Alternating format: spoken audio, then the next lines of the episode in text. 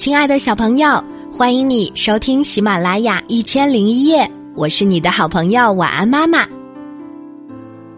这个故事名字叫做《下金蛋的鸡》，这是我们的小听众杨于浩小朋友特别推荐的，我们一起来听吧。有一对夫妻，他们的日子过得很穷，但是又不愿意出去劳动，每天待在家里好吃懒做，只想着天上能掉下金子给他们带来幸运。于是他们便不停的求神保佑，让神赐给他们幸运。时间长了，神实在被他们求得很烦，就赐给了他们一只母鸡。夫妇俩很失望。心想，一只母鸡有什么用？还不如把它杀了吃肉呢。第二天，丈夫一大早就提着刀杀鸡去了。妻子坐在屋子里等着吃鸡肉。忽然，丈夫跌跌撞撞的冲进来，语无伦次的对妻子说：“快去看，一个蛋，母鸡下了个蛋。”妻子瞪了丈夫一眼，说：“有什么大惊小怪的？你没有见过鸡下蛋吗？”丈夫说：“那是一个金蛋。”妻子一听，连鞋都顾不上穿，就跑到了鸡窝旁。“哎呀，真的是只金蛋呀！”哈哈，太好了，我们发财了。为了每天都能得到一个金蛋，夫妇俩给鸡做了一个最舒适的鸡窝，铺上最柔软的草垫，还给鸡吃最好的食物。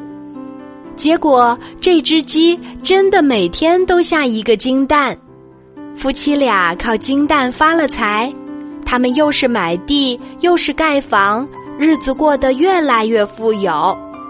渐渐的，夫妇俩不满足起来，他们心想：要是母鸡每天能下两个蛋，不要是每天能下一百个蛋，那该有多好呀！